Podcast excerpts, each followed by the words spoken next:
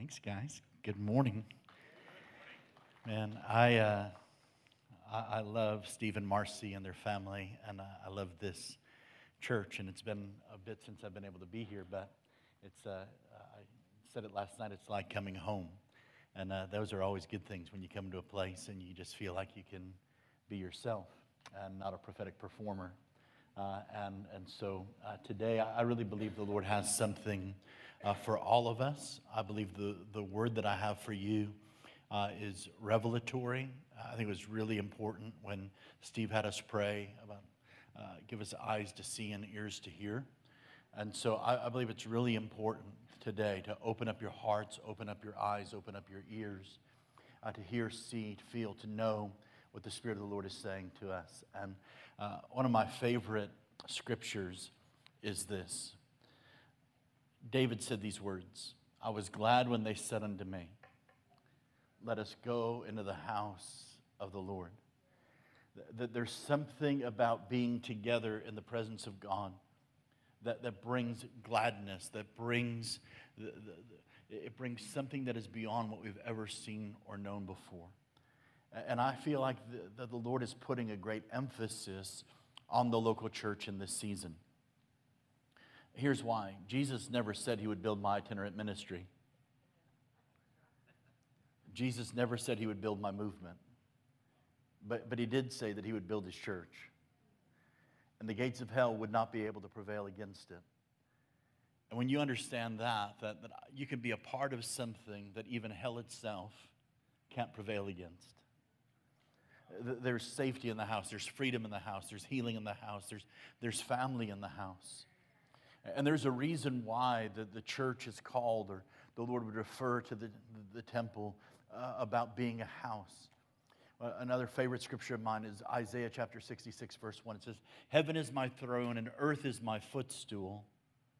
In other words, I have everything I could want. I could create whatever I want, whenever I want, however I want. Uh, but he asks the question who will build me a house? Uh, who, who will actually come together and build something that I can dwell in, where I can feel home in.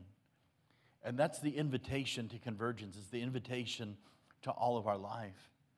To be a people who God dwells in, to be a house that God dwells in. Aren't you glad for that?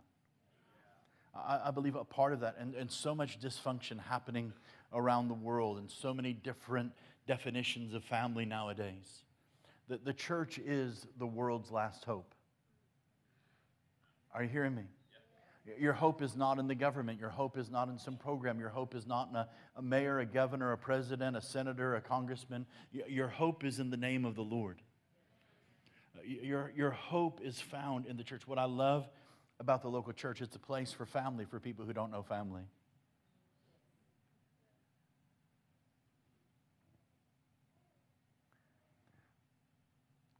He, he's a, a father to the orphan, a husband to the widow. He puts the solitary in family.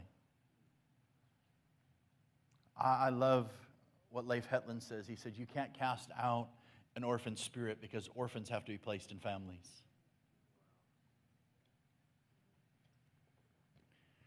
What if in this season, Convergence Church is called to be a house that heals the orphan spirit? Because people finally find home, they finally find family. Not my message this morning, but it's good. Right? I love this phrase, I love this psalm. The Lord is good, and his mercy endures forever. I'm prophesying to you this morning that we're on the verge of seeing one of the greatest movements of mercy. I believe miracles and mercy are about to flow together through the streets of the Metroplex, are about to flow together through the streets of this nation and the nations of the earth like never before. Uh, there, there's something that the Lord is doing in mercy and miracles that is about to bring about restoration, even the restoration of all things. So, about three or four weeks ago, on a, a Saturday afternoon, the pastor of our, our church in uh, Franklin, Tennessee, Jeff Dollar called me up and he said, uh, Are you going to be here tomorrow? I said, I am. He said, Can you come to both services? I said, Sure. he, he said, um, he said, I don't know what's going to happen. I got kind of a word, and Matt Corson, one of the worship leaders, uh, shared something with me this week. I think he needs to say it, and I think you're going to somehow be able to tie it all together. The funny thing is, they knew what they were going to say, but I had no idea what I was going to say till I got up to say it. Because that's a part of being prophetic. Sometimes you don't. I mean, you prepare, you pray, you try to figure it out. But it, it, sometimes what we do is we come in and we connect the pieces and the dots. And so Jeff had this word about Jacob and Esau uh, and, and, and the way that Jacob stole the blessing, got Isaac to bless him instead of Esau. And Esau in Genesis 27 uh, goes in to receive the blessing, and he said, Who are you? And he said, I'm Esau. And he said, I can't give you the blessing because I gave the blessing to your brother who I thought was you. And he says, No wonder why you called him Jacob. He is a cheater, he's a deceiver. And he said, My father, my father, don't you have a blessing for me? And he said, What do you want me to do? I gave him the blessing, and the blessing stands. What a horrible, horrible feeling that must have been. It said that Isaac trembled. It says that Esau screamed. He, he cried out violently because his birthright had been stolen from him. And he says, Can't you make it right? Can't you take it back from him and give it to me? And he said, No, the blessing stands. And he says, Don't you have something reserved for me? And it, it's this unusual dialogue that takes place. And finally, he presses, and, and Isaac gives him this unusual thing that doesn't sound like a blessing. He said, Nothing's going to come easy for you. You're going to live as kind of an outcast, and you're going to have to work hard off the, the land and uh, through a lot of sweat and toil and blood, sweat, and tears. I'm, I'm paraphrasing. And it's this, it's this harsh reality that's going to become Esau's. But at the end, he says something really powerful in about verse 40. He says these words But when you decide to go free, you will throw the yoke off of your neck.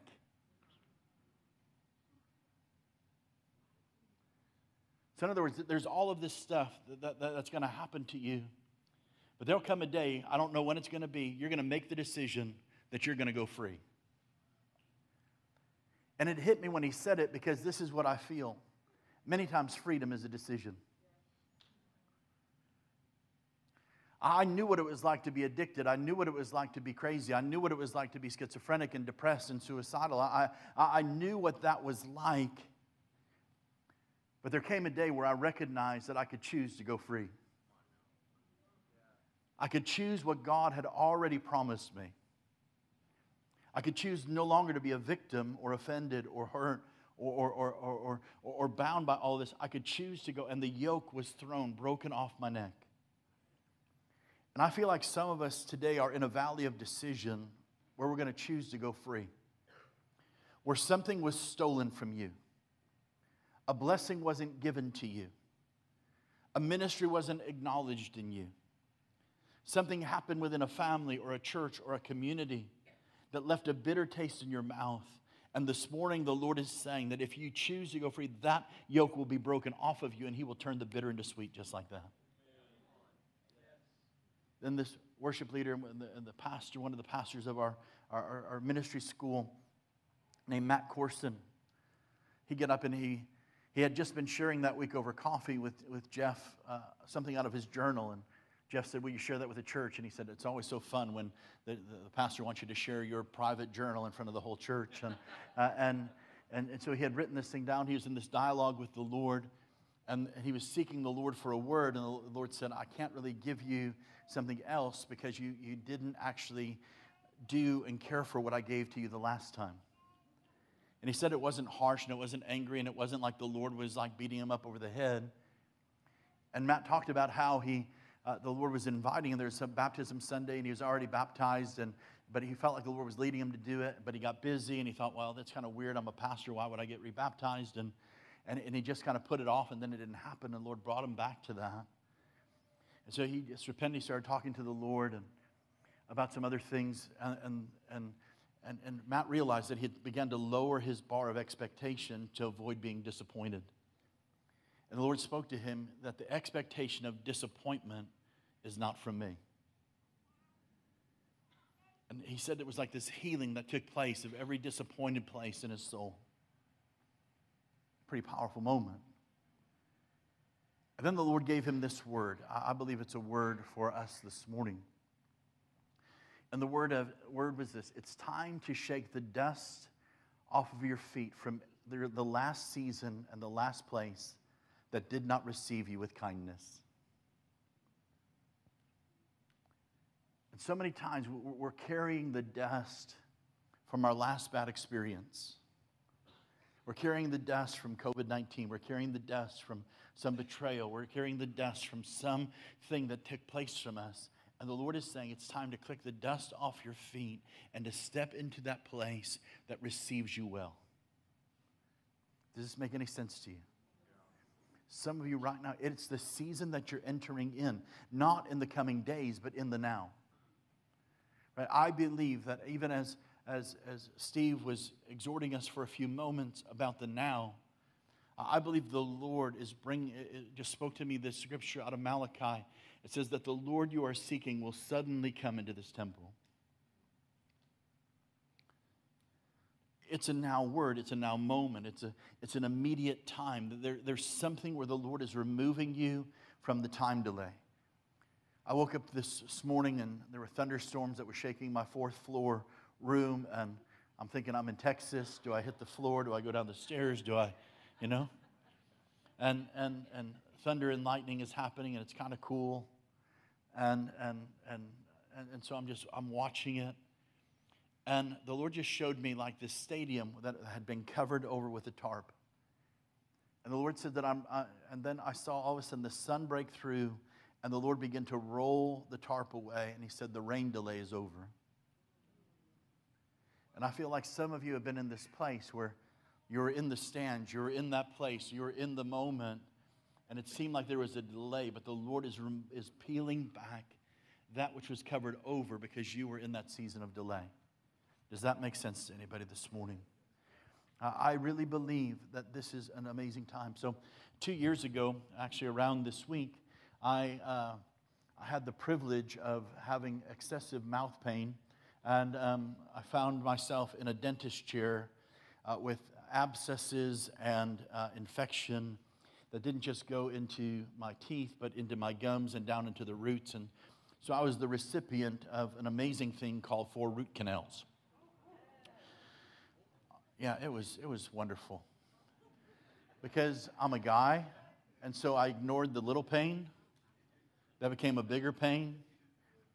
And I didn't really want to go to the dentist, and I was busy, and all of a sudden my face swelled up to where I couldn't go. And so I had to go to the, to, to the dentist, and he said, Wow, you got a bad infection. And he gave me two antibiotics. I went to a family reunion. That was really fun. After four days on the antibiotics, uh, the pain didn't go away, and, and the infection didn't stop. And so I found myself at an urgent care. I, had this doctor who was uh, an immigrant from Poland, and he said, Oh, you got a very bad infection. He said, My grandmother said, uh, you can, he said, you can do a couple things. And he said, there's a natural thing you could do. Or he said, what we say in the dentist world is we can use steel to heal. Where I would just take a scalpel and I will cut the infection out and squeeze out the pus. And he said, Nah, I've never done it before. And I said, You're not going to do it now. You're, you're not going to do it now. And, and so I told them, I said, My, my sister in law is from Poland just to try to get some credibility. I grew up in Chicago. We have more Polish people than anywhere else in the world except for Poland. Like, I like you, you like me. Please do not cut me. Like, I'm not going to be the guy you practice on. And he goes, You're a chicken. well, I'm a smart chicken. Uh, and, and, so finally, the dentist called me back and he was like, No, just come in. What's happening is that those antibiotics are working together to encapsulate that infection, to isolate it from spreading to the rest of your body, and just take some time. And he called in something else and he said, Come in. And so I went in on like the 3rd of July or something Uh, and that was that guy's birthday. So he, I was afraid he's going to be in a hurry, but he did take his time. Um, and, and, and, so I, I, get done with the root canal, uh, and, and I get driven back to the house, and I'm laying on my couch. And I, uh, it's this, my family went on vacation without me. They went to Florida, and they left me alone because I couldn't travel because I had this thing because I was a man and I didn't get treated fast enough. Uh, and, and so I'm laying there, and I'm having this encounter with God uh, as I'm laying on my couch, and I, I see myself in this vision, in this dream. My head is in the lap of Jesus. He, he's rubbing my beautiful hairsprayed hair. Right? And, and, and he's saying, That's it, son. I have you right where I want you. Because restoration begins with rest. And then one of my Great Danes came and licked my face and woke me up. You're wondering why I told that part. Because somebody needs to cast the demon out that dog. Interrupting, not discerning my encounter with God. Isn't it funny how, how hard we have to fight for rest? Why? Because restoration begins with rest. The Lord is looking for a place to rest not because he's tired, but because he's present. He's looking for you and I to be a resting place. The Lord's calling convergence to be a resting place. God is not coming and going, He's not ebbing and flowing, He's not increasing and decreasing in our meetings. You know that the Father was in the room waiting for us to show up this morning? Before any light was turned on, before any sound was clicked on, before anybody showed up. I believe that he showed up with expectation not of just what he was going to do, but what he was going to receive. I love that song that we just sang. I just want to move your heart, pour my love on you. And there's a part of that song that messes with my theology. Waste my hours and my days. I get what it's saying. But we have to understand the value of wasted perfume.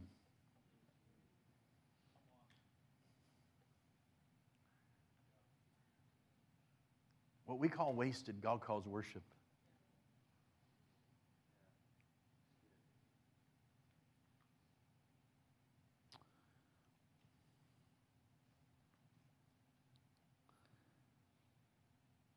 This morning, I'm going to do what I normally do, and I'll be transparent with you and make myself vulnerable. Some of what I'll say will probably make you uncomfortable.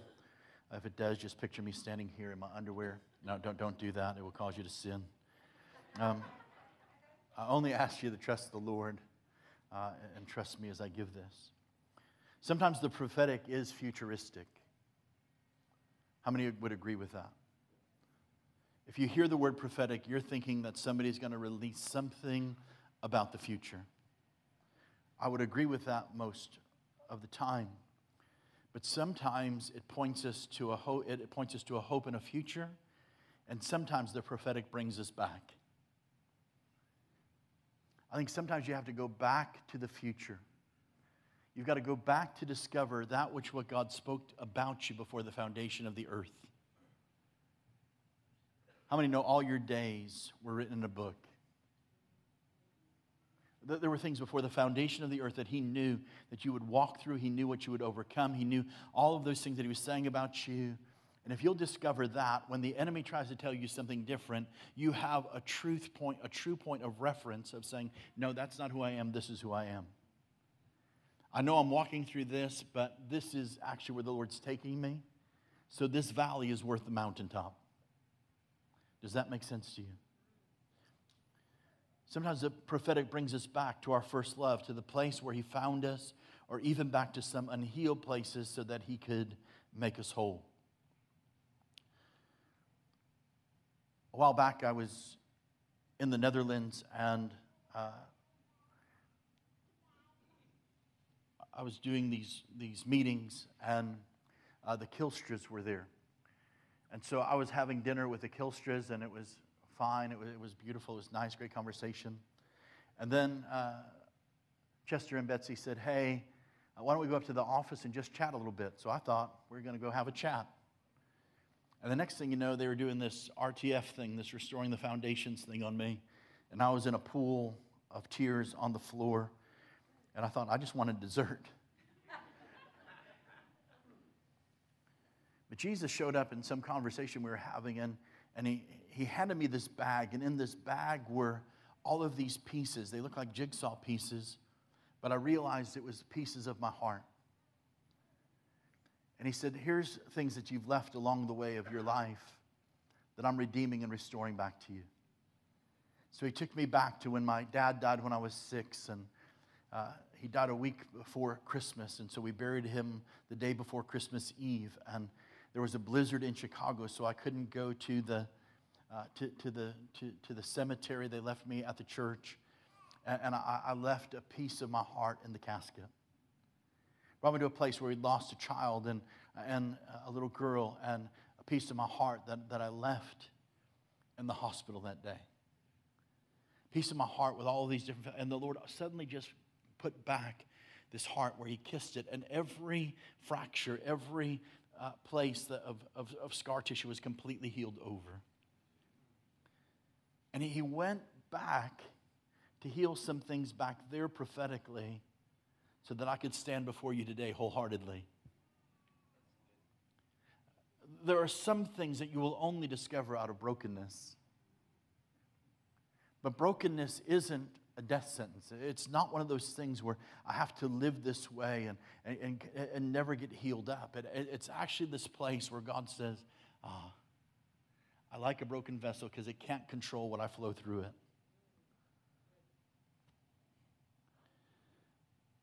Some of us, God is bringing us back to unhealed places so that He can make us whole. When you choose to go free, let me say it again. When you choose to go free, His yoke will be thrown from your neck. It's going to be a theme this morning. I wanted to preach something different, and the Lord changed it. a few years ago, I was flying, actually, two years ago, I was flying to Australia. And I like flying uh, because you just feel so close to God, 35,000 feet above everybody else.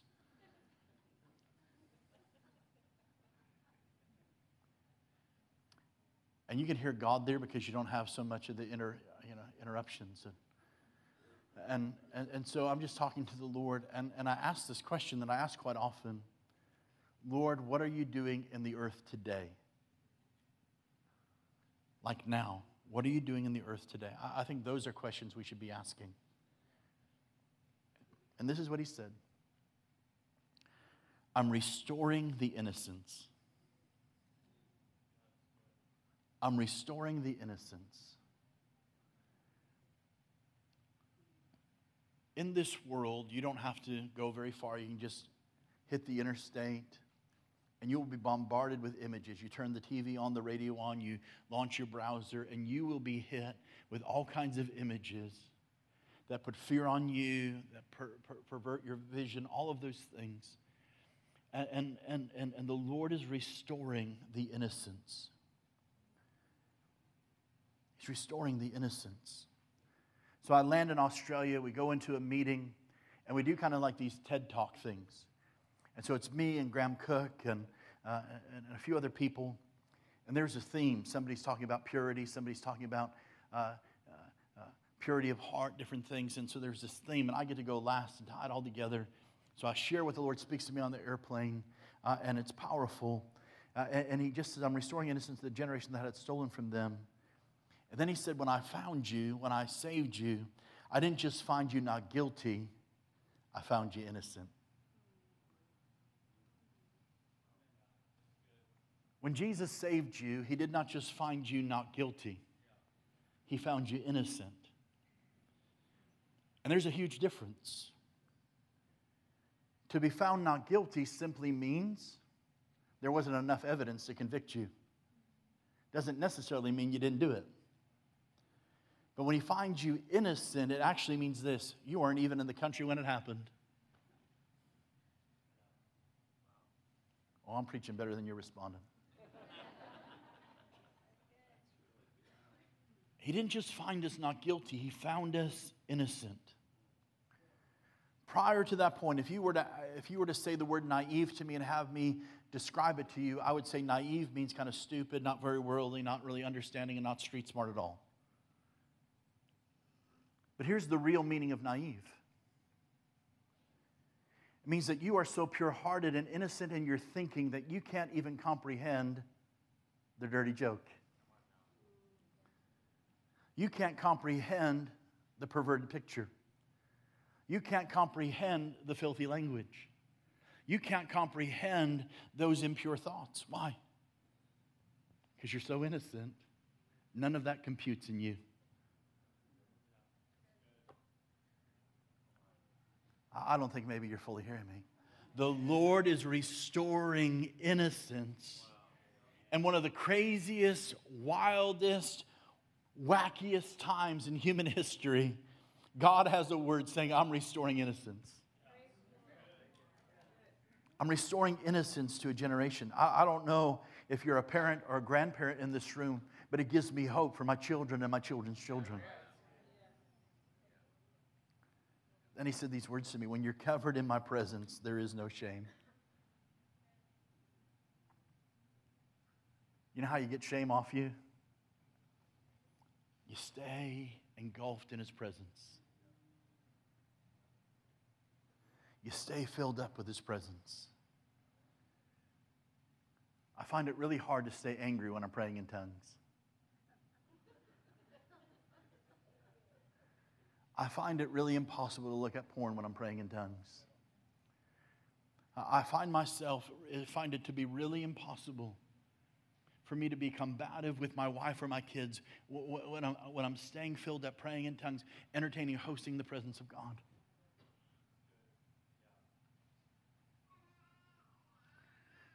I believe we're in a season of re- the restoration of all things and one of the greatest moves of redemption the earth has ever seen. Here's what I love about Jesus everything. Here's what I love about the scripture everything. Even the parts that provide tension for me. You know, the scripture is filled with tension. Gospels end with go, book of Acts begins with wait. So, should I stay or should I go now? Right?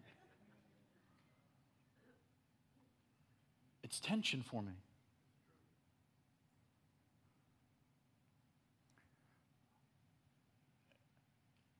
Here's another thing that, that gives me great tension when I, when I think about it. Is God omniscient? Does he know everything? Does he know the end from the beginning? Did he become that or was he always that? So if God is omniscient, he would know before he spoke, let there be light, and one molecule or dust particle became the earth he would know before he created, said, Let us create man in our image, that the man he was about to create was about to mess it all up. In his infinite wisdom, in his omniscience, he knew what he was about to create would fall and fail. Now, if I were God, I would have never created what I knew would fail. Aren't you glad I'm not God? And if I did want to do some kind of divine creative experiment, the moment it did fail, I would wipe it out and nobody else would know because I'm the only one who was and is and is to come. Aren't you glad I'm not the Lord? So it would tell me that in his omniscience, he knew that Adam and Eve would fall. And he created us anyway because he knew you and I were worth it.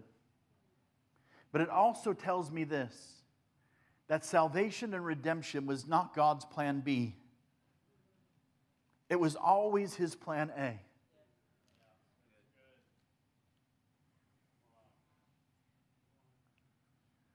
that messes with my head. But it saturates my heart. I will even tell you that that offends my head to get to my heart. Because my head can't comprehend it, but my heart receives it.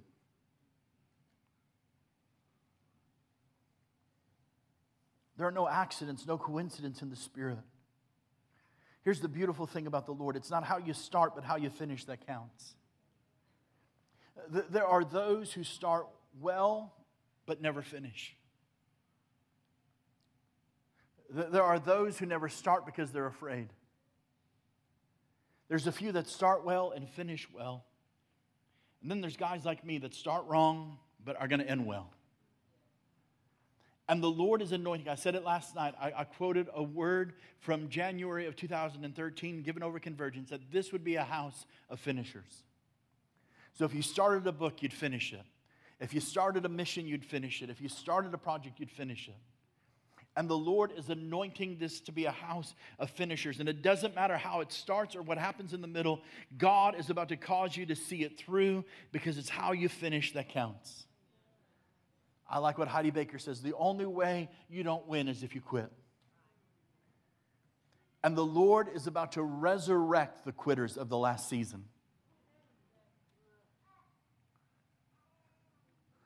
Some of you sitting next to an empty seat, you need to begin to look at that seat and begin to prophesy to that seat. Say, seat, I'm, I'm glad that you're here. You're going to hold the butt of a person who ran away. you are created for this now season where God returns and restores and redeems. Because every one of these chairs has somebody name, somebody's name on it.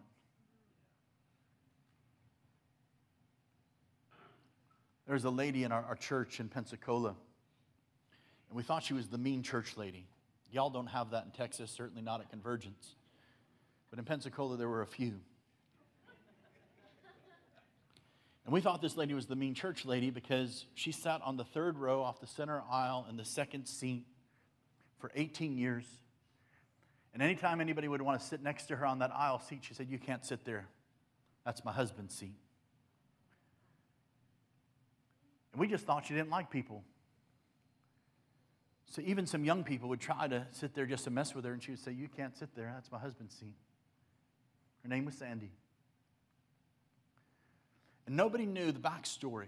Sandy got radically saved, and the Lord said, I want you to go to the church, and I want you to sit uh, on, uh, I want you to, to go to church, and I want you to save a seat for your husband.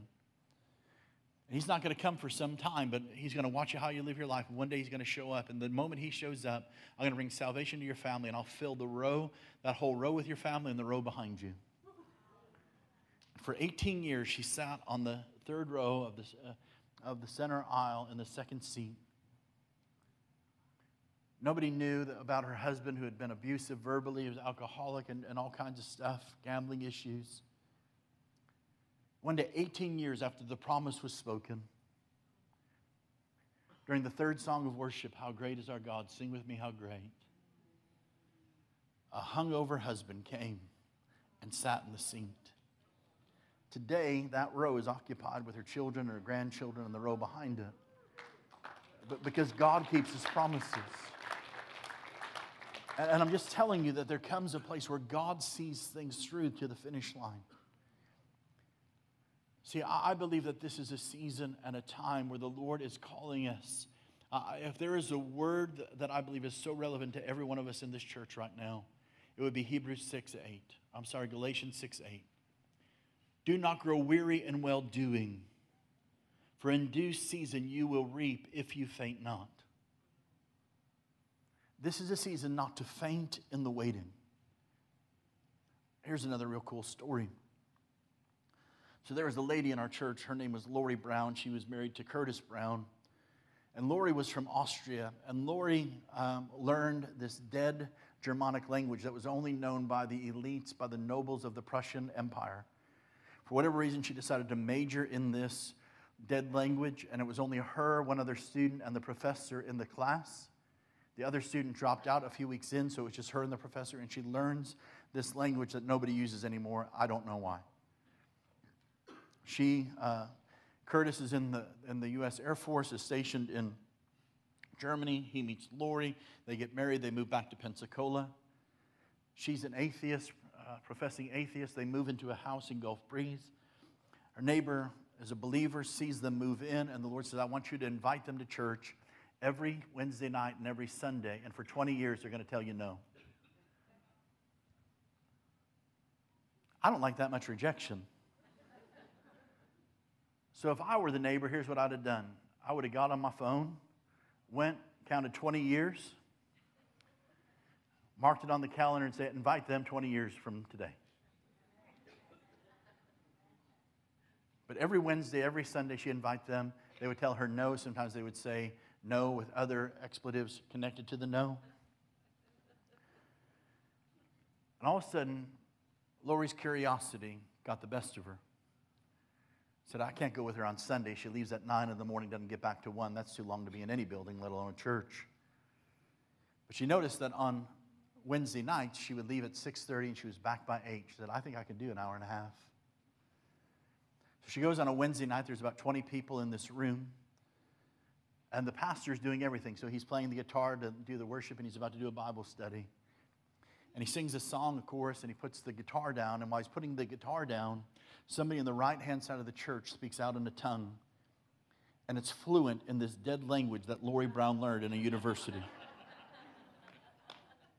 She's pretty freaked out by it. But what freaks her out more is that the guy, another lady on the other side of the church gives the direct translation of the word. It's how Lori Brown got saved.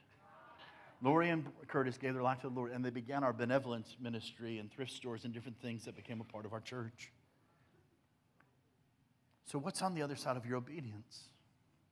What, what's on the other side of actually seeing things through? How, how does this fit into how you start and how you finish? What if she would have counted down to 20 years?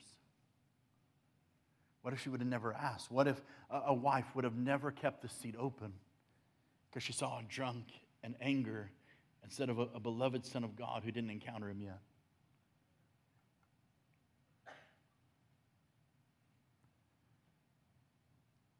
Have you ever been angry at the church? Not this church. Just pretend it's not. The, it's another church. Some of you are going to be like, no, I've never been. I never had a church who never been. Uh, okay, good for you because most of us have somewhere along the way. As a prophetic guy, as a, even a mercy guy, there's times where I've been mad at the church. The church wasn't doing anything. The church wasn't listening to the word of the Lord. The, nothing was happening. People were compromising, all kinds of stuff. And I go, Lord, what's happening to these people, your people? You ever sound like Moses? And one day the Lord said, How can you be mad at what I love? And here's what I believe is about to happen the Lord is about to put great value and love for his church and his people upon us. Because we're about to watch the redemption. We may not be fully who we are called to be yet, but there is coming a day where we will stand before him spotless, without blemish or wrinkle, and, and we will be this beautiful bride. What if Convergence Church, your, your purpose, your calling in this season is to prepare the bride? There is a word, 2013, over this house. Get ready for weddings and baby dedications in that order. It's important in the day we live in, isn't it? Come on, the church is the world's last hope. The government can't fix society, the economy, poverty, broken families. It's the church's finest and most important moment in history. Here's another word spoken over Convergence Church God's called you to be a fortress for families. So I'm prophesying new stuff to you, but I'm also saying here's some words that were all the way back here, and God is saying now is the time. Come on, I believe this that God has called us to be a covenant people, not contractual people. Why? Covenants based on trust, contracts based on distrust. We had a flood. We're doing a complete remodel renovation in our house. And we signed contracts. Why? You sign a contract with a contractor because if he doesn't do what he says he's going to do, you have legal recourse against him. I signed the contract. He wants me to sign the contract because when he does the work, he wants me to pay him. And if I don't pay him, he has legal recourse against me. because I don't really believe he's going to do what he says, and he doesn't believe I'm going to pay him for doing what he says. And unfortunately, that's what's happening in the church. So we come in contractual. Pastor, I'm going to make a contract with you as long as you preach what I want you to preach, and, and, and, you're blessing my family, and you don't get in my chili too much, and everything's going good. I'm going to keep coming. I'm even going to give my tithe and a little extra in the offering, and I'm going to feel real good about myself doing it. But the moment you start hitting on my issues and my sin and how I talk to my wife and all of those things, I say, whoa, whoa, whoa, Pastor, you're kind of condemning me, and you're becoming religious and legalistic. And because I don't have covenant with you, I'm going to cut the contract off because I don't really trust you, and I know you really don't trust me. But the kingdom is not contractual, it is covenant. He's a covenant God. That's why it's a marriage covenant, not a marriage contract. I don't care what anybody says. I don't care what any judge says, what any legislator says. It is a covenant from God. Are you hearing me? And a covenant is based on trust because a covenant can't be broken because covenant's cut.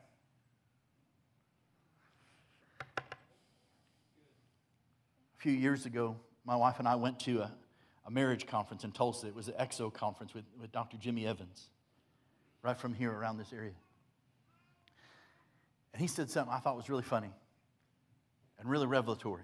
He said, If the grass looks greener on the other side of the fence, it's time to water your own lawn. And he said it in the context of marriage, but I also put it in the context of the church. Well, that church over there is building bigger buildings. When I go in there, they got the sound just right. It's not loud like you're going to blow my eardrums. They don't have them smoke machines over there. And, and wow, this church is doing more. Maybe I should go. Maybe there's certain things that aren't happening yet because you haven't started what God's called you to do yet. That's for the church down the street, not here. Listen, why does God bring revelation? Because restoration begins with revelation you need to get a revelation to step into restoration. I needed to know what was missing in my life. So many times we think that I, I, I, have to find out what's wrong. When God didn't focus on what's wrong, He focused on what's missing. Right now, turn on Fox News, CNN, MSNBC, CNBC, and everybody's going to try to tell you what's wrong with this party and what's wrong with this and what's wrong with America and what's wrong with all of that. And, and you'll never find the answer in searching out what's wrong. What's missing is righteousness. What's missing is family. What's missing is fathers. What's missing is covenant. What's missing is love. What's missing is identity.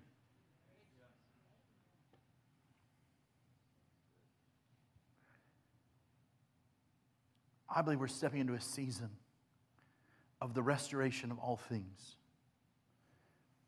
I may have told this story before, but I, I, I was a prophetic prodigy, meaning I got saved, and within two years' time, uh, the Lord was using me. I was getting all this revelation. I was prophesying over hundreds of people.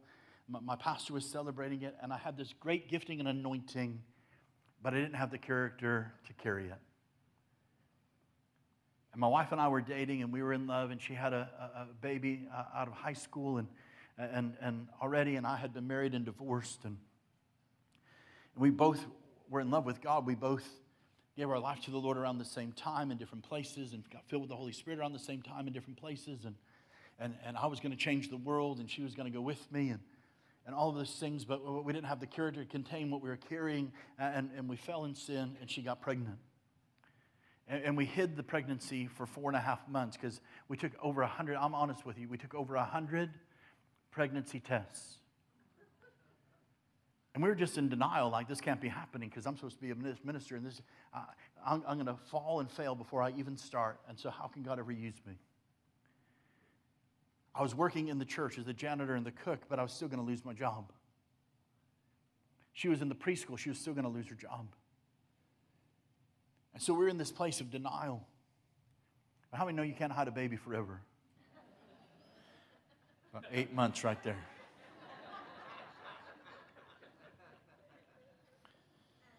I used to be in shape, now I just am a shape.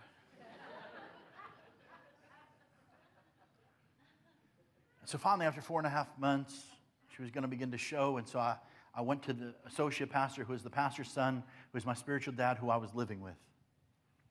So I go to him and I, I say, Lynn, this is what's happening. And he cries and weeps over me and he prays for me and says, Now you got to go tell dad. I said, No, that's why I told you.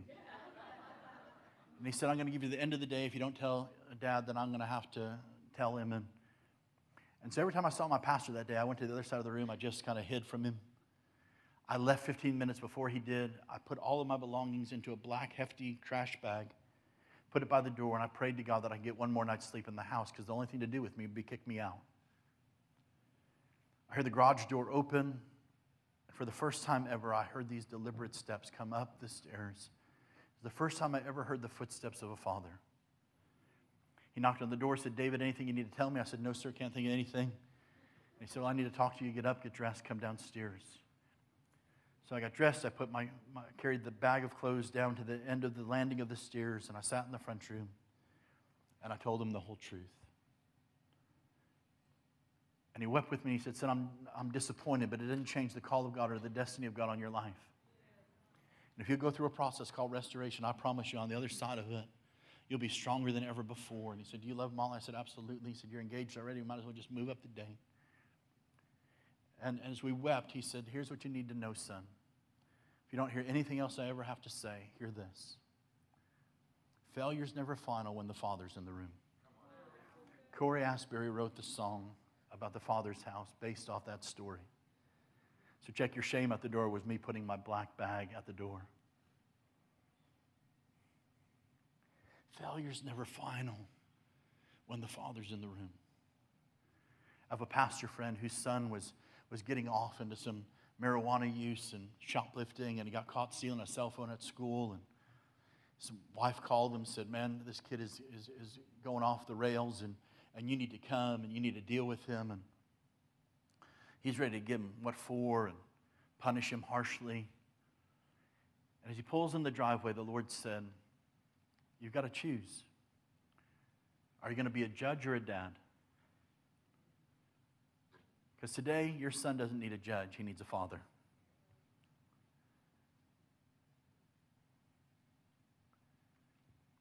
And that dad loved his son back to life completely got set free of drug, got completely set free of all that stuff, and now they're working in ministry together.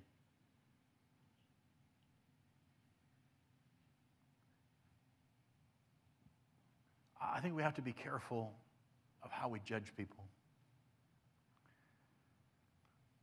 You can't judge people before you see the end of the story.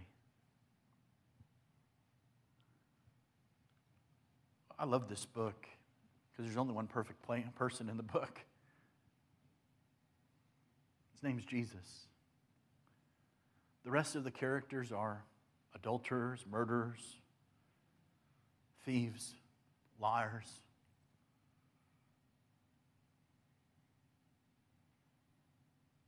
Persecutors.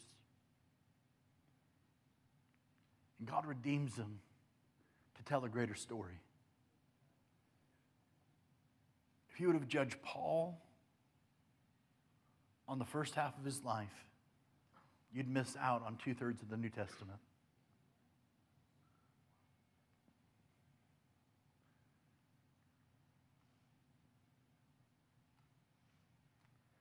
Look at Peter. Upon this rock I'll build the church. A few chapters later, 10 chapters later, you're going to deny me.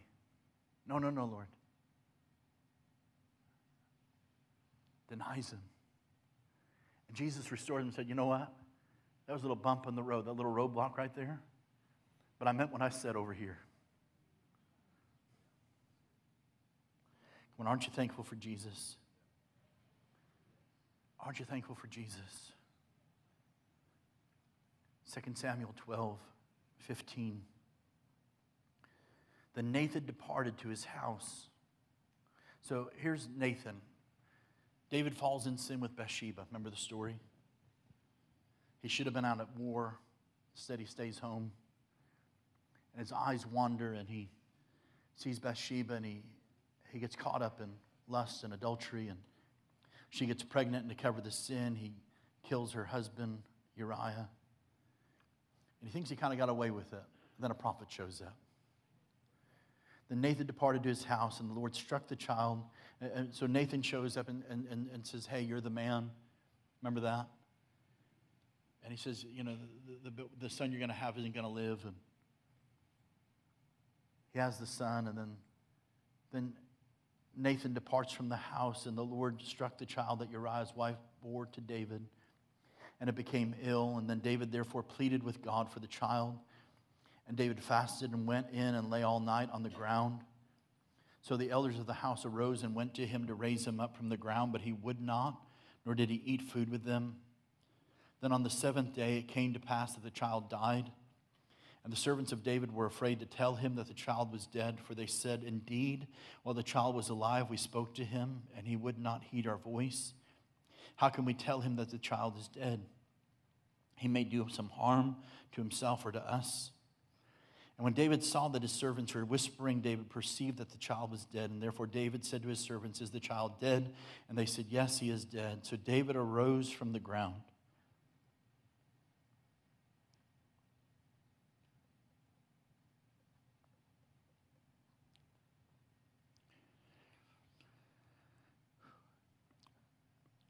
Allergies.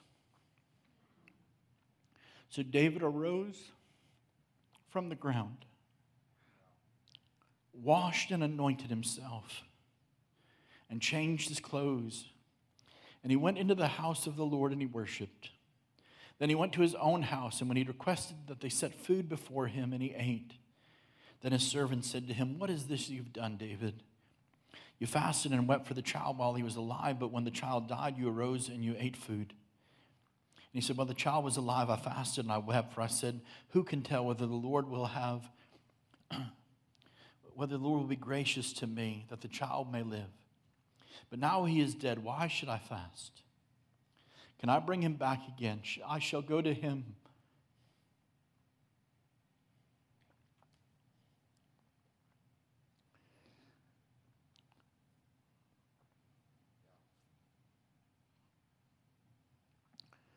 he will not return to me. Then David comforted his wife Bathsheba and went into her and lay with her. So she bore a son, and he called his name Solomon. Now the Lord loved him, and he sent word by the hand of, the, of Nathan the prophet. So he called his name Jedidiah because of the Lord. It's an interesting story. It's a story that you can really read real quick. You can miss a whole lot of stuff.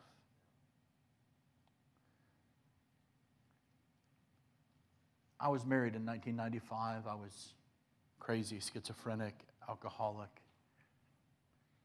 And my first wife divorced me. I ran into her sometime later.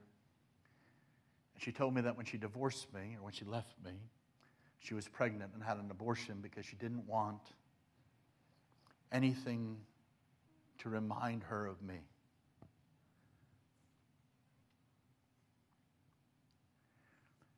I carried a lot of guilt and a lot of shame over something I had no control over. It's tough to talk about, isn't it? Some of us want to squirm in our seats. Some of us want to go, why is this guy preaching here? Because y'all got a story. We all got a story. And some of it isn't pretty. My life before Jesus wasn't pretty. Some of my life, even after Jesus, wasn't pretty. Because he wasn't finished with me yet.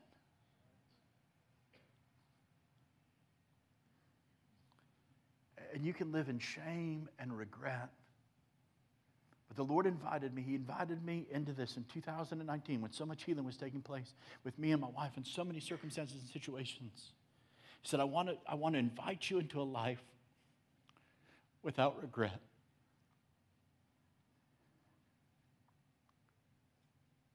I could go, Lord, I, have lived almost half my life already. And there's a lot of things I could regret.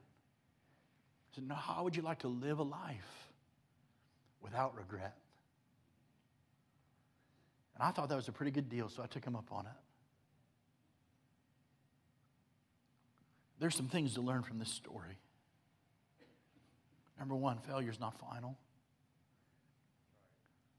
And number two, when you go through this process and it seems like everything's over, it's time when you decide to go free. You can cast that yoke off your neck. But here's what David did I love it.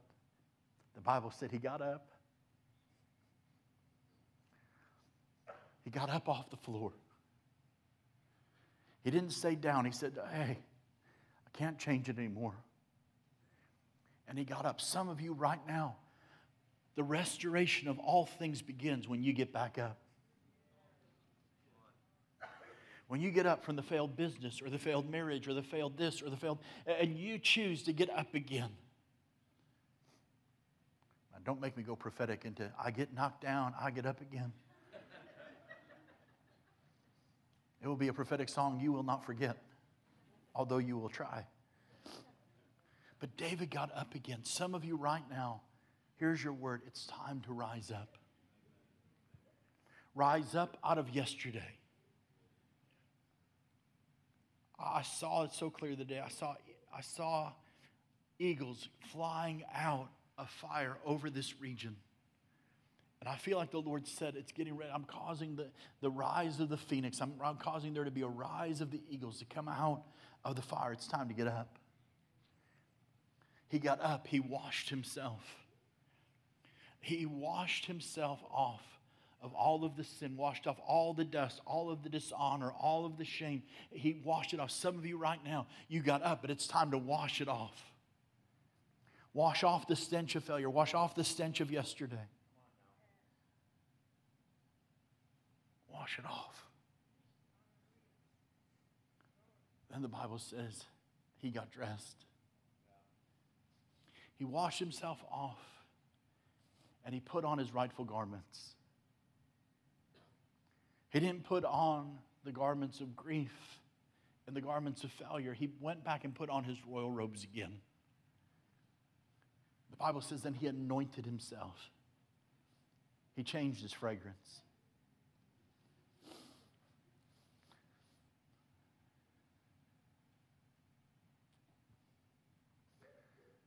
Is it a fragrance?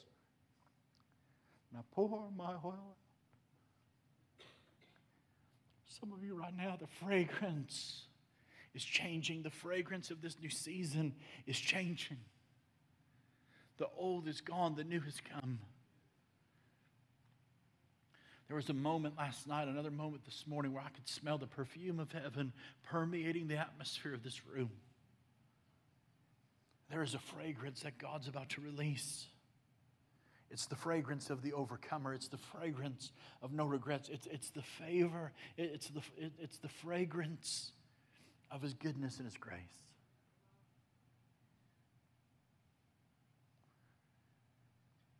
Then he went back into the house of the Lord and he worshiped. He stepped back into his purpose and his calling.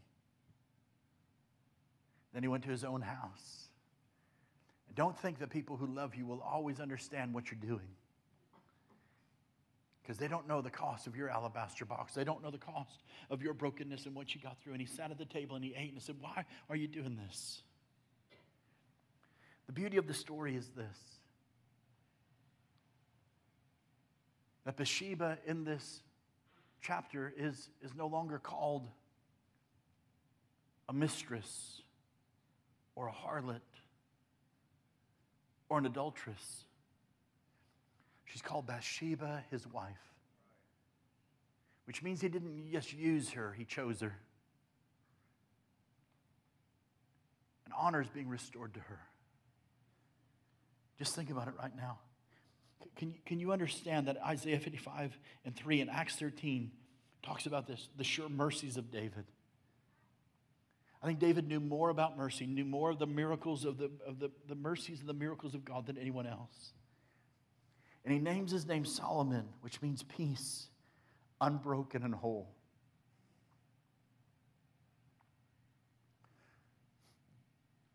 The Lord is about to redeem time. He's about to restore everything and bring you into a season that is peace and unbroken and whole The prophet shows up and gives him another name from the Lord, Jedidiah, which means beloved of Jehovah. Talk about redemption. Just because you don't start right doesn't mean you won't finish strong. Some believe Solomon wrote this about his mother. Proverbs 31. Who can find a virtuous wife? For her, her worth is far above rubies. The heart of her husband safely trusts her. So he will have no lack of gain. She does him good and not of evil all the days of her life. She seeks wool and flax and willingly works with her hands. She is the merchant. She is like the merchant ship. She brings her food from afar. She also rises while it is yet night and provides food for her household and a portion for her maidservants. She considers a field and buys it from her profit. She plants a vineyard. She girds herself with strength and strengthens her arm. She perceives that her merchandise is good. She has a new revelation of herself. I'm no longer spent goods. I'm no longer what they talked about. My merchandise is good. That'll preach. Maybe at a women's conference, I'll do that and her lamp does not go out by night. She stretches out her hands to the distaff, and her hand holds the spindle. She extends her hand to the poor. She, she, she reaches out her hands to the needy. She is not afraid of snow for her household, for all of the household is clothed with scarlet. She makes tapestry for herself. Her clothing is fine linen. Goes on to say, uh, uh, it goes on to talk about, but a woman who fears the Lord shall be praised. Give her all uh, of the honor of her hands and let her own works praise her in the gates. Talk about redemption. Acts 13 and 22 says, He raised up for them David as king, to whom also he gave testimony and said, I have found David, the son of Jesse, a man after my own heart, who will do all my will beautiful part of that is God had the first word, and He'll have the last word because He is the Word. And because He had the first word and the last word, it really doesn't matter what the enemy is saying in between. Here's where I'll end. July 17, 2018, we moved to from Pensacola, Florida to Franklin, Tennessee It was a bit of an adjustment. By January 2019, I, I decided I liked it enough to make it official, and so I went to change my license. So I went to the DMV. I brought my proof of residency. All the I brought my Florida driver's license, my birth certificate, all the things that I needed. I made the appointment. I stood in line.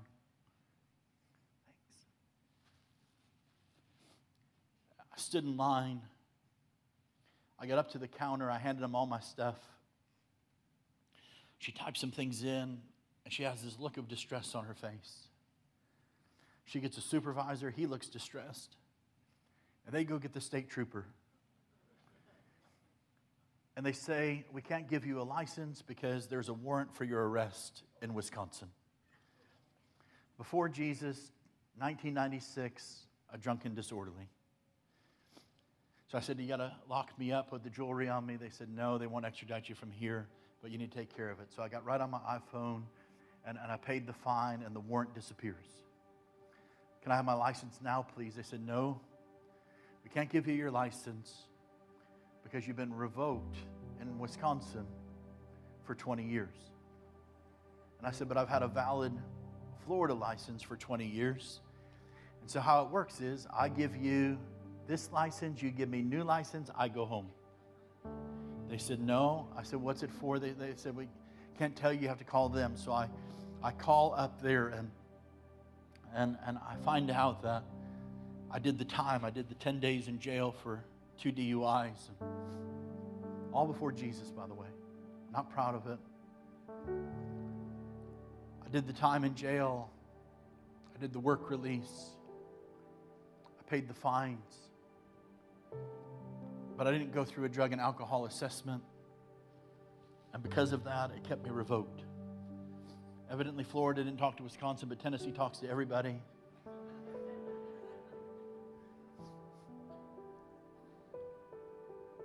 And so I find out I have to do this assessment. I said, Do I have to come up there? And they said, No, we just have to approve of the person down there. So I find a guy. I do the assessment. I tell him the story, how God saved me. I've been clean and sober for 20 plus years. And he starts crying at the story, but he didn't feel too bad because he still takes my 350 bucks.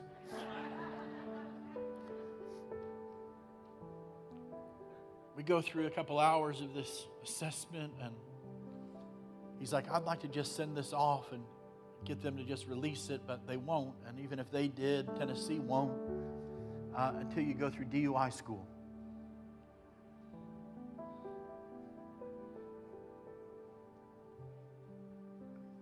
So I said, sign me up. And they signed me up over Valentine's weekend 2019. I Fly my daughter to Holland because she was doing an internship at a publishing company. I returned home on Saturday of Valentine's Day weekend. Take a shower. My two sons bring me to DUI school. They won't even let me sit in the front seat because they both have licenses. I didn't.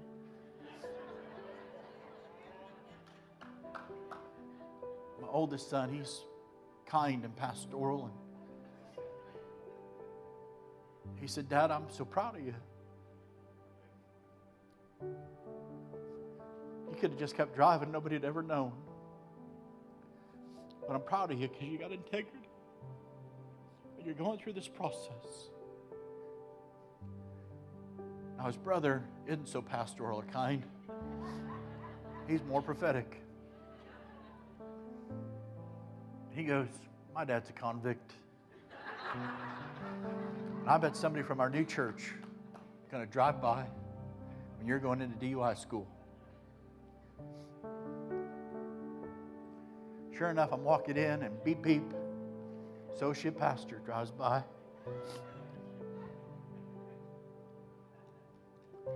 I walk in. The guy remembers me, starts crying again. Doesn't feel too bad. Takes another 300 bucks for the DUI school. I walk in, and a guy named Jimmy's teaching the class. He's got a long ponytail, jail tats. I said, Jimmy, my name's David. I'm glad to be here. Thanks for teaching this class, and I look forward to hearing what you have to say. And he said, Yeah. He said, Well, I've been sober 18 years, and I said, I got 22. He goes, You do? And so I told him what happened. He goes. Yeah, boy, always catches up to you. Always catches up to you. Somehow I just couldn't believe it. Jimmy had dad jokes, bad jokes, and jail jokes galore.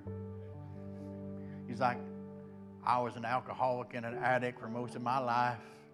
Then I realized I was allergic to alcohol. Every time I drank it, I broke out in handcuffs. And it's going to be a long weekend.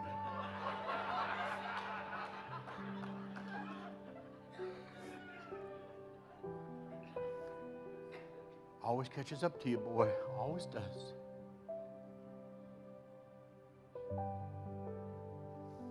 But I couldn't buy it. Because there's a simple scripture.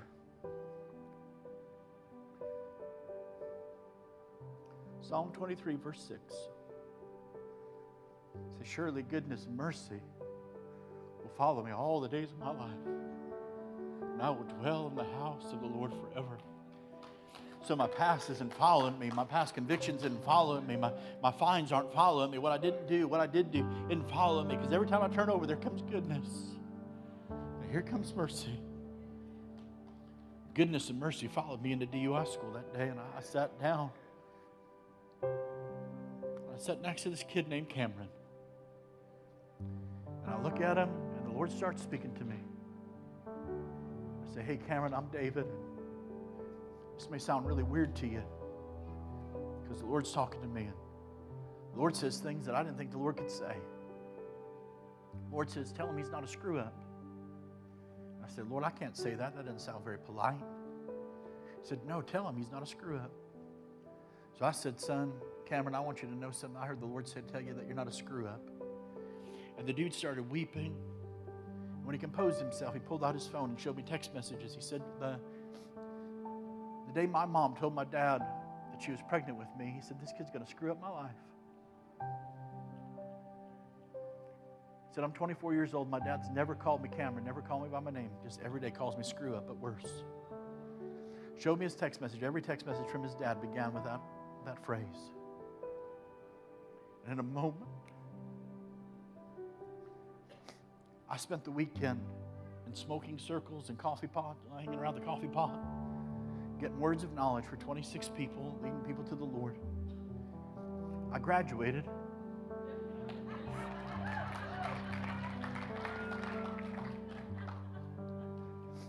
Got my license. And I wrote the counselor back and I said, Thanks for doing this, Tony. And I said, This probably doesn't make sense to you, but I'd like to come back. I can't, I travel a lot. I can't come to every school, but when I'm home, I'd like to come back sometimes. And I told him what had happened. I said, I'd like to be the pastor at DUI school. So I've gone back a few times and made me pay once, but not the rest of the time. And he said, I wonder what would happen if every minister, if every pastor would just come through and love on these guys.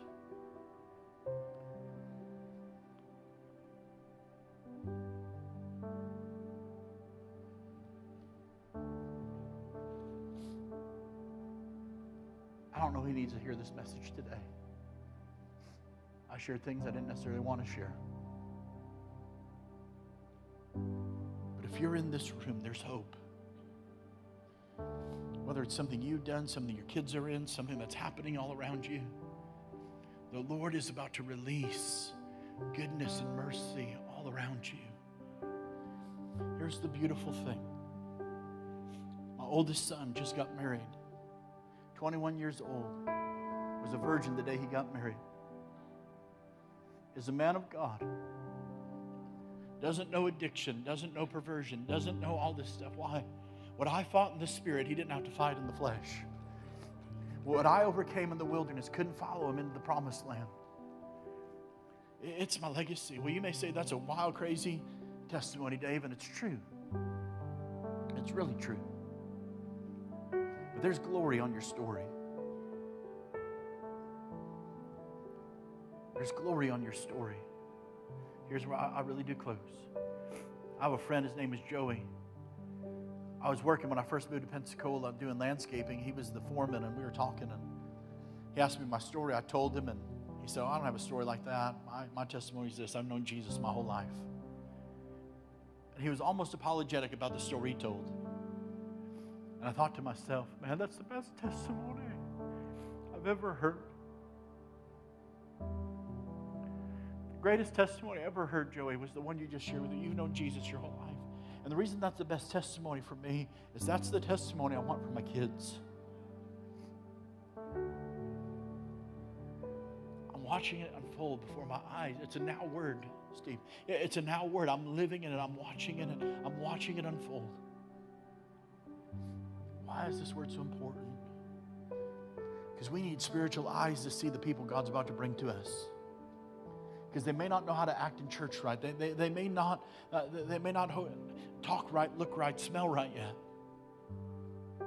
But if you help them get up, if you help them wash off, if you put a new fragrance on them, if you begin to put those garments of royalty and priesthood upon them, I'm telling you right now, this church will be unstoppable. It's what the world needs, it's what the world's looking for. It's the message of redemption. You're in this room this morning, as we close, you feel like you missed it. You feel like somehow you've been stopped in your tracks. Maybe it's a, a failure. Maybe it's just whatever. You just feel like you're down and defeated. I've got a word for you. Get up. Get up, rise up, get up out of the ground, get off the ashes, get out of the dirt, get up out of yesterday, begin to shake it off. Don't make me go Taylor Swift. Shake it off, shake it off. Some of you like, who's Taylor Swift? It's time to get up. Time to wash it off. Stop going back and going, I was, I am, I'm, and wash it off. If you need to get up today, I want you to stand to your feet. If you need to wash off today, I, I need you to stand to your feet. If you need to put that fragrance back on, there, there's somebody in the room today You felt what happened in your past has disqualified you from ministry. Just like that day in June of 2019 when the Lord handed me a bag with all the pieces of my heart, He's handing it back to you. Need a new fragrance. Come on, let Him anoint you fresh and anew.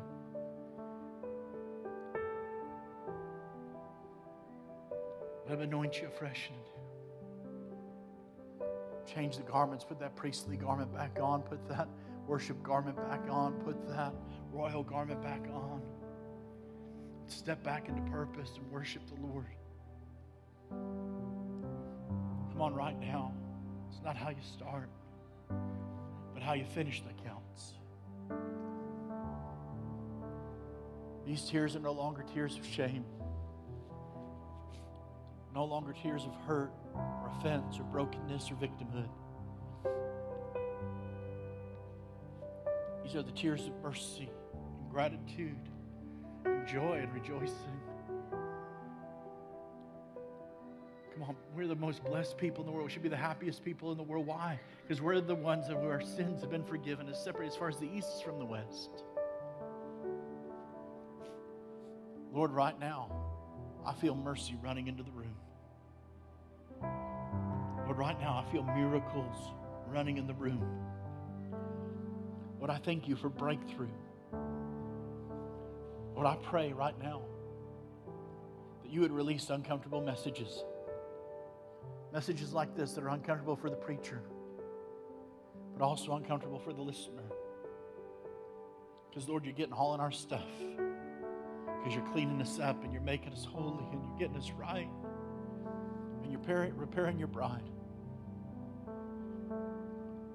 Lord, I call in right now the prodigal sons and daughters. I call in the shattered and the scattered, the lost sheep of the Metroplex, the lost sheep of America. I call in those with church wounds and brokenness that have fled to the caves, that have chosen isolation over restoration. And Lord, I call them back out to do and fulfill and be all who you've called them to be. Lord, I declare that this is a year of turnaround, but it's also a year of the comeback. Lord, you're resetting, you're recalibrating. I heard the word of the Lord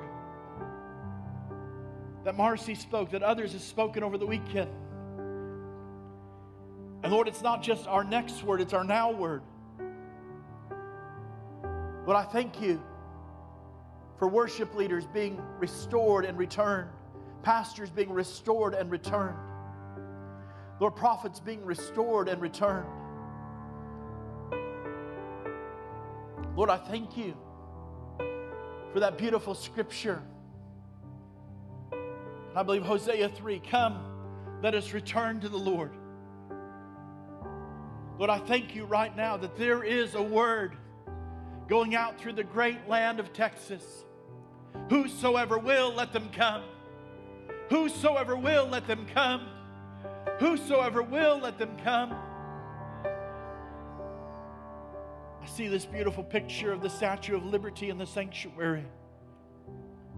Bring to us your tired and your poor, your torn, your huddled masses. Lord, let this be a place where freedom rings. Let this be a place of liberation and freedom and deliverance where people can't stay the same because you're too good to let us stay the same.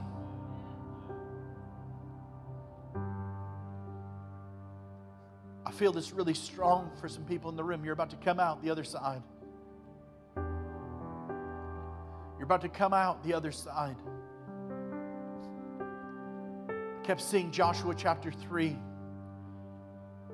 He consecrates the elders and they lead the people across. The Bible says when they clearly crossed, when they clearly crossed,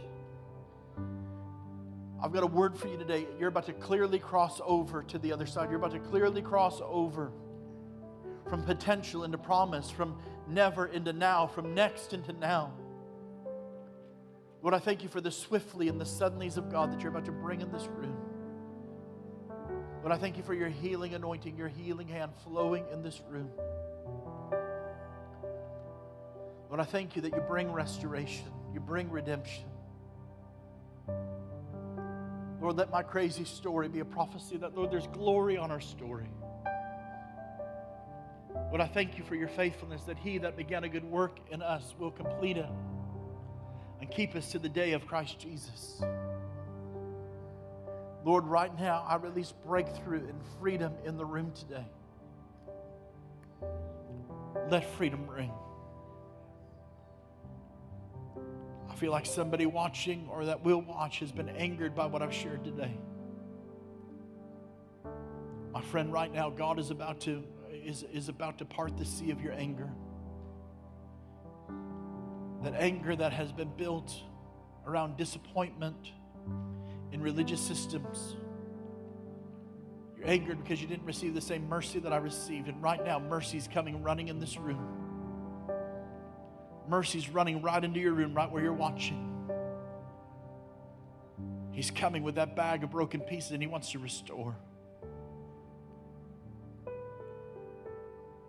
I said it to some leaders the other night. I saw that scripture where David inquires of the Lord and he said, Shall we pursue? Shall we overtake? And the Lord said, Yes, pursue, overtake, and recover all. It's the word of the Lord for you, convergence. It's the word of the Lord for the church in this hour. Lord, I thank you right now for what you're doing. Come on, there, let a new fragrance rise from your life. Lord, I thank you right now. Lord, as long as there's breath, there's hope, there's purpose.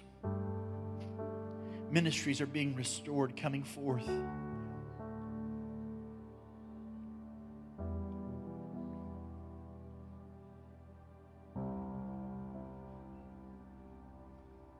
I saw the Lord bringing some pastors and preachers out of hibernation, out of isolation, and even some out of retirement. There was a prophet recently and came to one of our meetings in Pensacola. And he'd been well known back in the day. Because of hurt, he just kind of quit and disappeared. And he showed up in a meeting, and another prophetic guy in our church recognized him and honored him and asked him to come down. And he came down. He said, Come on, there's a word in you, give the word. And he said, No, I don't, I don't do that anymore. And my friend put his hands on him, and the fire of God hit the man, and he all of a sudden began to cry. Oh my God, I feel it again. Oh my God, I feel it again. And at 84 years old, God took a dormant prophetic gift that was dormant for 20 years and reactivated to the end of his life.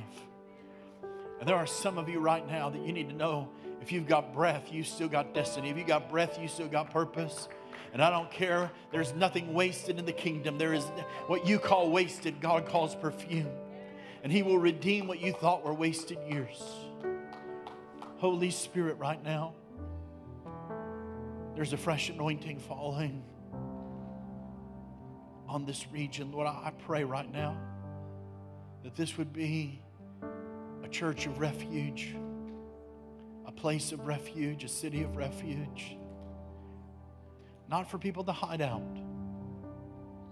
but for people to be healed and fully restored. Lord, I thank you that I could sh- share these stories without shame. Because you took the shame and you replaced it with glory. Somebody needs to hear that today. There's glory on your story.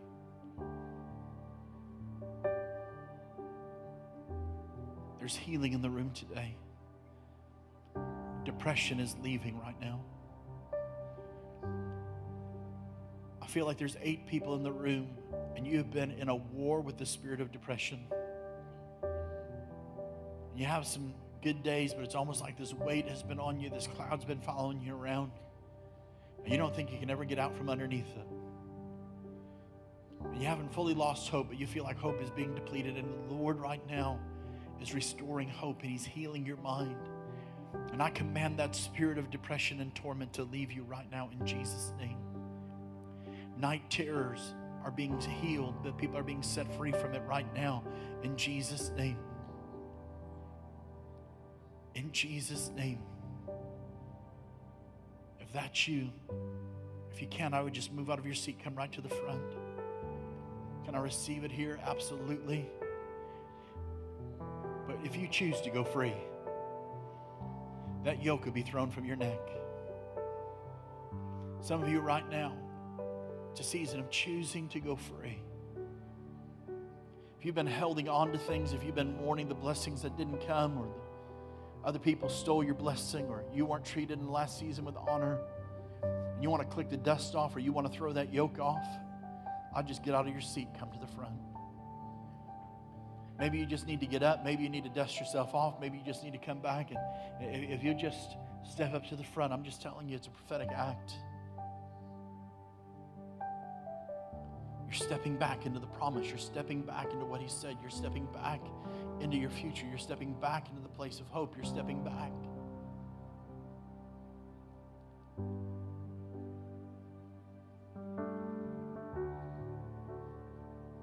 I forget if I said it to Steve in the car on the way from the airport or if I said it in the meeting with staff and leaders on Friday night, but I believe a word for the body of Christ right now is get your hopes up.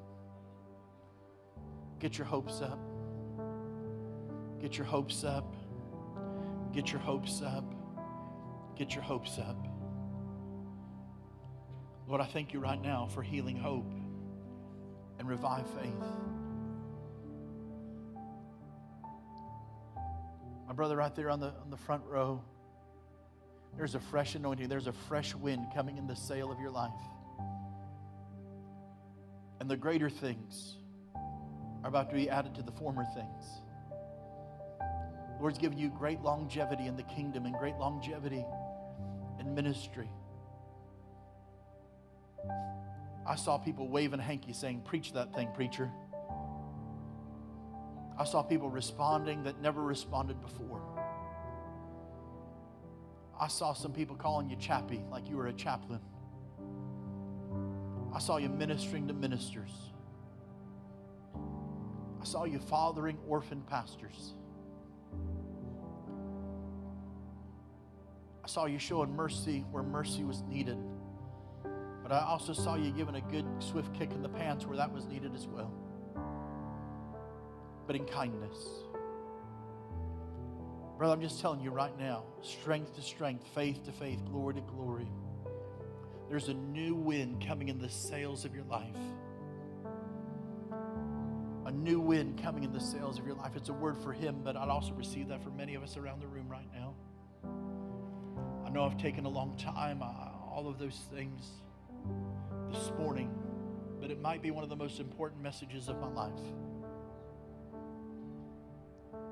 Holy Spirit, would you just come? Would you just come? Would you just rain down? If you just hold out your hands, honey. I saw the Lord saturating your hands with oil and honey. And the Lord was saying, Welcome to the healing ministry. The Lord wants you to go after the most impossible cases the most impossible things. You're about to see it, you're about to recover all. My brother, right now, the word of the Lord in you is going to release the floodgates of the love of God. One of the testimonies of your life and ministry will be people will say, I've never felt loved before till I heard what you said. I've never encountered love, the love of God, until I heard what you spoke. Lord, would you let that love be lavished down in this season? I feel like God's about to release something afresh and anew on the church. Two things together being poured out. If you want it, I'd receive it right now in this moment because it's what's going to bring healing to those of you that have come. It's going to bring restoration. But, but two things are coming all at once mercy and fire mercy and fire. Mercy and fire. Mercy and fire. God lights the fire, but we must maintain it. Mercy and fire. Mercy and fire. Lord, let the mercy of miracles, the miracles of mercy be poured out. In abundant streams and abundant rivers, God. Lord, I thank you right now for stirring the healing waters. I gave you about 27 stories from my own life that would disqualify me in the natural. Yet somehow I can stand in front of you today and say, had I not walked through it, I wouldn't know the beauty of this moment. I'll never forget the Lord spoke to me not too long ago. He said, Those folks aren't your enemies, they're your ushers. If you wouldn't have walked through that, if you wouldn't have experienced that, if that abuse didn't take place, if that lie wasn't spoken, if that incident wouldn't have happened, you would have not known my grace and my mercy. You wouldn't know how to minister to people who like have been likely abu- likewise abused like you were. Some of you right now, if you'll recognize that everything you've been through is about to usher you deeper into his presence, deeper into healing, deeper into deliverance, deeper into freedom. It's how you rightfully discern this hour and season that we're living in. Lord, I thank you for the cutie pie on Pastor Marcy's lap. Lord, I thank you that she's not a firecracker, she's a stick of dynamite. And that there's explosive, dunamis power on the inside of her. That, Lord, you've anointed her to work miracles. You've anointed her to, to be one who brings people into a place where they see the Lord as He really is. And Lord, I thank you that, Lord, she's going to know how to be strong and she'll learn how to be sweet. But Lord, there's a strength on the inside of her. Lord, there's a strength on the inside of her that, that, that will cause the plans and the schemes of the enemy to be revealed and the purposes of God to come. Lord, I thank you that, Lord, you've anointed her to be like a lioness, and she's going to cause the voice of others to be steadied and to come forth. But I thank you that there'll be days where she speaks the word of the Lord, but she'll also sing it. And I thank you that all the days of her life she'll be able to say, There's never been a dull moment. She's just a, a ball of activity, but I felt like the Lord said, not just natural activity. She's gonna she's gonna carry the supernatural presence of God wherever she goes. So, Lord, I thank you that's to be in classrooms, that's to be in workplaces, that's to be in churches. Lord, I thank you for that. Lord, I thank you for her sister next to her, Lord. I thank you for the meekness, the kindness, the gentleness, and the healing balm of Gilead that flows from her life. Lord, I thank you that she's going to carry and speak and sometimes whisper healing words. The powers and principalities would be disarmed when she walks in a room because they can't stand in the light that she carries. Lord, I thank you for the light of her love, the light of her goodness, the light. Mama, the Lord calls you the light of his life. And this is a season where the Lord's about to release over you double honor. Double honor, double blessing. That which has been held back is about to be released. Lord, I thank you that you bring restoration. I hear the sound of laughter in this room in the days that are ahead. Said it the other night. It's a Psalm 126 season. We're going to be like those who dream, where the Lord restores our laughter. They'll say among the nations, the Lord's been good to them. We'll say, yes, the Lord's been good to us, and we're glad. Those who sowed with tears will reap with joy, and the reapers will overtake the sowers. That's a good word right there. That's a now word right there for you and for this house. You're in this place today and you say, Dave, I had some of the same struggles you talked about. There's secret things in me I've never told one soul about. I don't think anybody would be able to handle it, and you've carried the shame and the weight of that. I'm not the Lord, but I represent Him today, and I'm telling you, you're a good, good Father, the one who loves you and gave Himself for you. He's coming to lift that thing from you and separate it from you as far as the east is from the west. And that which you feel like you've been the most shamed of, the Lord's about to release the more glory on. And so, Lord, I thank you right now that my story didn't end in 1996, it didn't end in 1997. And it didn't end in 1999 when I fell, and it didn't end. And all the ups and downs and in between. That Cory Asbury song that he wrote partly out of the story of my life says the story isn't over if the story isn't good. Because failure's never final when the Father's in the room.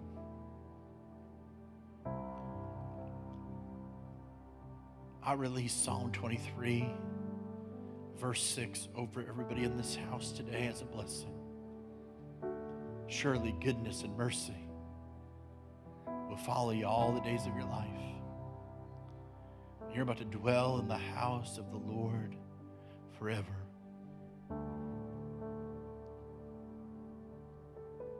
I had this revelation recently about Jesus. I've been spending a lot of time in the Gospels because you just can't improve on the, on the methods of Jesus. Things I used to just read over and read past, I'm now reading into and studying out. Like Jesus said, I'm the door to the sheep pen. The crazy thing about that is the sheep pen doesn't have doors. The shepherd actually laid in the opening of the cave or the sheep pen. This is what Jesus really means when he said that. He said, Anything that wants to get in has to go through me, and if anything tries to get out, it's got to go through me. Because nothing can separate you from the love of God. Come on, right now. I don't know who I'm talking to. I feel, I feel the goodness and the grace and the mercy of God washing over us today.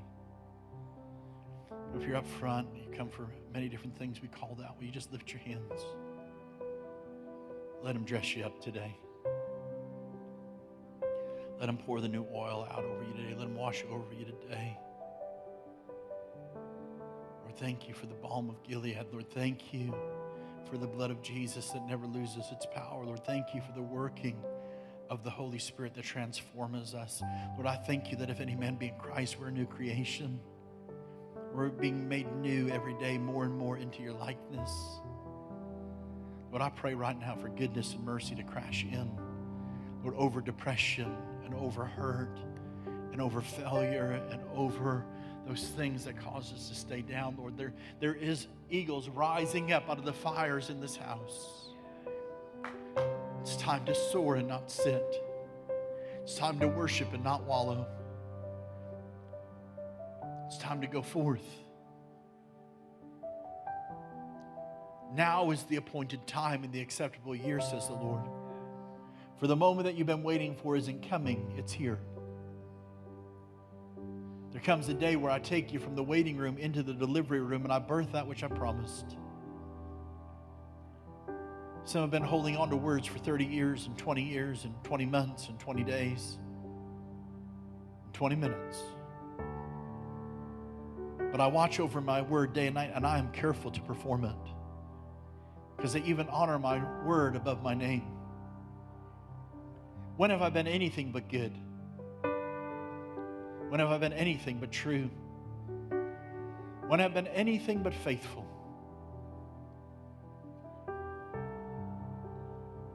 Even when you felt like you were bad, I was still good. Even when you felt like you were worthless, I was still worthy. Even when you felt like you were faithless, I was still faithful. And I invited you from back then into the now to abide in me. For if I abide in you, you abide in me, I abide in you. I just declare right now for the rest of the summer, it's a summer of goodness and mercy.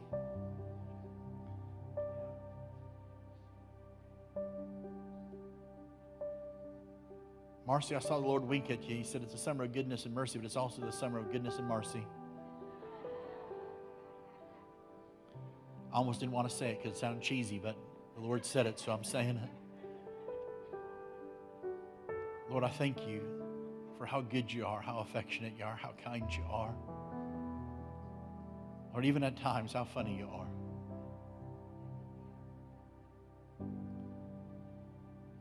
Lord, I thank you for the summer of the supernatural, for mercy and miracles being poured out, for goodness and mercy following.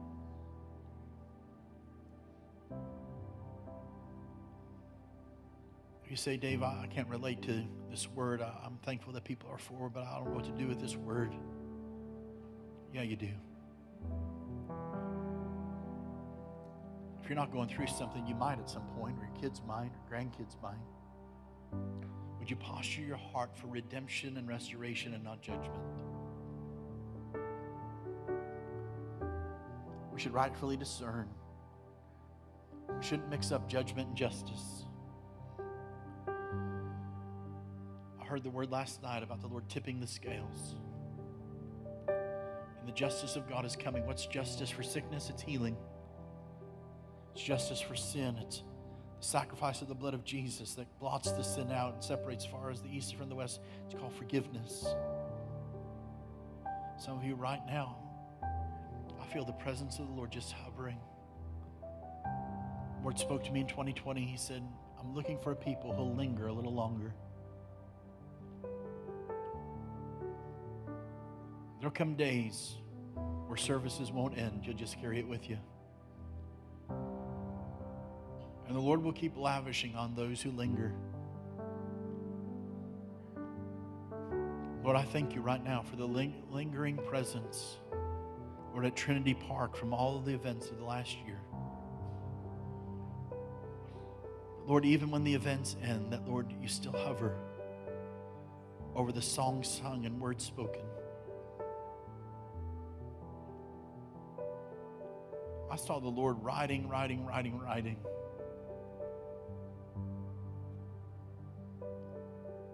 Asked the Lord what he was writing. And he said, I'm just recording the miracles I'm doing in their midst. I'm taking note of every time they whisper the word I spoke back to me. Lord, I thank you for those who believe. Lord, I pray right now that, Lord, your mercy and your grace would cascade in this room. Lord, thank you for renewing our minds. Some of you right now, here's a real cool word. I heard the, I don't even know what it means. The Lord is about to bring people to a place of maturity in your soul. Your mind, your will, your emotions, that which always tries to compete with your spirit. The Lord is about to give you great victory and bring you to maturity in your soul. Mature and healed emotions, mature and healed will.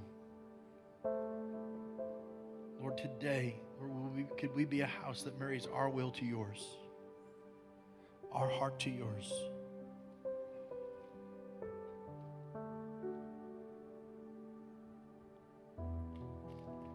Lord, I bless your people. I bless your house. Lord, thanks for letting me be a part of it. In Jesus' name, if you've come down for any of these things, I'd invite you to stay here. Pastor Steve's going to come give us instruction because I've gone over time, maybe. Uh, but there'll be prayer team leaders, staff to, to pray for you this morning, now this afternoon. There's no football on. The Rangers are already going to win. It's almost the all star break. I'm doing you a favor because by the time we get out of here, the Baptists and the Presbyterians will already be out of the restaurants.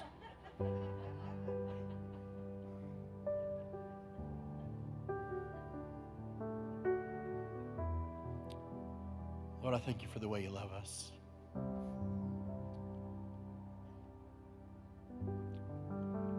Lord, thanks for stretching me today.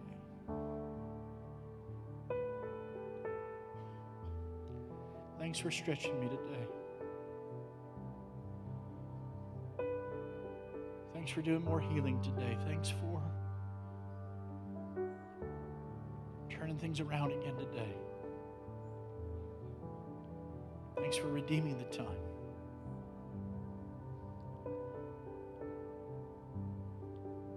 This is going to sound really kind of funny and silly, but I'm serious about it. If you want to know what a miracle looks like, just look at me a minute. I shouldn't be here. I should be dead dozens of times over. But I couldn't outrun. I couldn't outdrink. I couldn't outdrug. I couldn't out whatever you want to put in there. My mama and my grandma's prayers. Maybe you need to know what a miracle is going to look like for your kid or for your grandkid. That my life, testimony of my life, be a prophecy to your life, to your son, to your daughter. Because I know He's good enough. If He did it for me, He'll do it for you. If He did it for my mama, He'll do it for yours. He'll do it for you. And Lord, I don't know how to explain it, but I feel like you're about to fill the walls of this room with testimonies and miracles. You ever hear that phrase, if walls could talk? I don't think you really want to know what's been said in a lot of places. But I saw these walls like vibrating, like almost if you look at a cartoon when things begin to bulge. I saw the Lord filling every inch, every centimeter, every molecule of this place with the testimony of His goodness and of His love.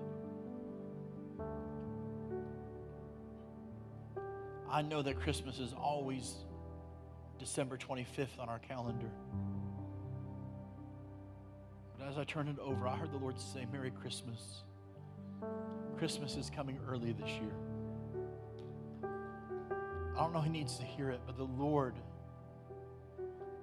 the Lord is bringing us into a major season of celebration and victory. Sometimes you got to praise Him before you see the victory. Sometimes you got to celebrate when the miracle hadn't manifested yet. But I'm telling you right now that I believe, sure as I'm standing here, there is an accelerated time, there's a now moment. So thanks for listening. Jesus, thanks for being here today. Pastor Steve's going to come give us some instruction, prayer team, ministry team. Get ready because I'm not doing it all myself. Nobody's laughing, but it's true.